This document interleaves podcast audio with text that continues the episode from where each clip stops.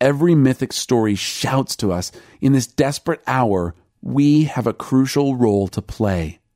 That is the third eternal truth, and it happens to be the one we most desperately need if we are ever to understand our days. For most of his life, Neo sees himself only as Thomas Anderson, a computer programmer for a large software corporation. As the drama really begins to heat up and the enemy hunts him down, he says to himself, This is insane. Why is this happening to me? What did I do? I'm nobody. I didn't do anything. A very dangerous conviction, though one shared by most of you, my readers. What he later comes to realize, and not a moment too soon, is that he is the one who will break the power of the Matrix. Frodo, the little halfling from the Shire, young and naive in so many ways, the most unlikely person imaginable, is the ring bearer.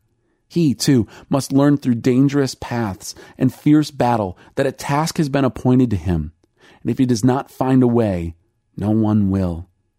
Dorothy is just a farm girl from Kansas who stumbled into Oz not because she was looking for adventure, but because someone had hurt her feelings and she decided to run away from home. Yet she's the one to bring down the Wicked Witch of the West. Joan of Arc was also a farm girl, illiterate, the youngest in her family, when she received her first vision from God. Just about everyone doubted her.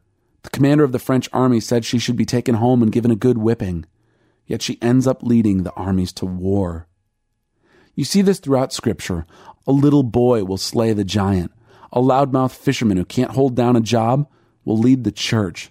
And a whore with a golden heart is the one to perform the deed that Jesus asked us all to tell wherever the gospel is preached throughout the world. Things are not what they seem. We are not what we seem.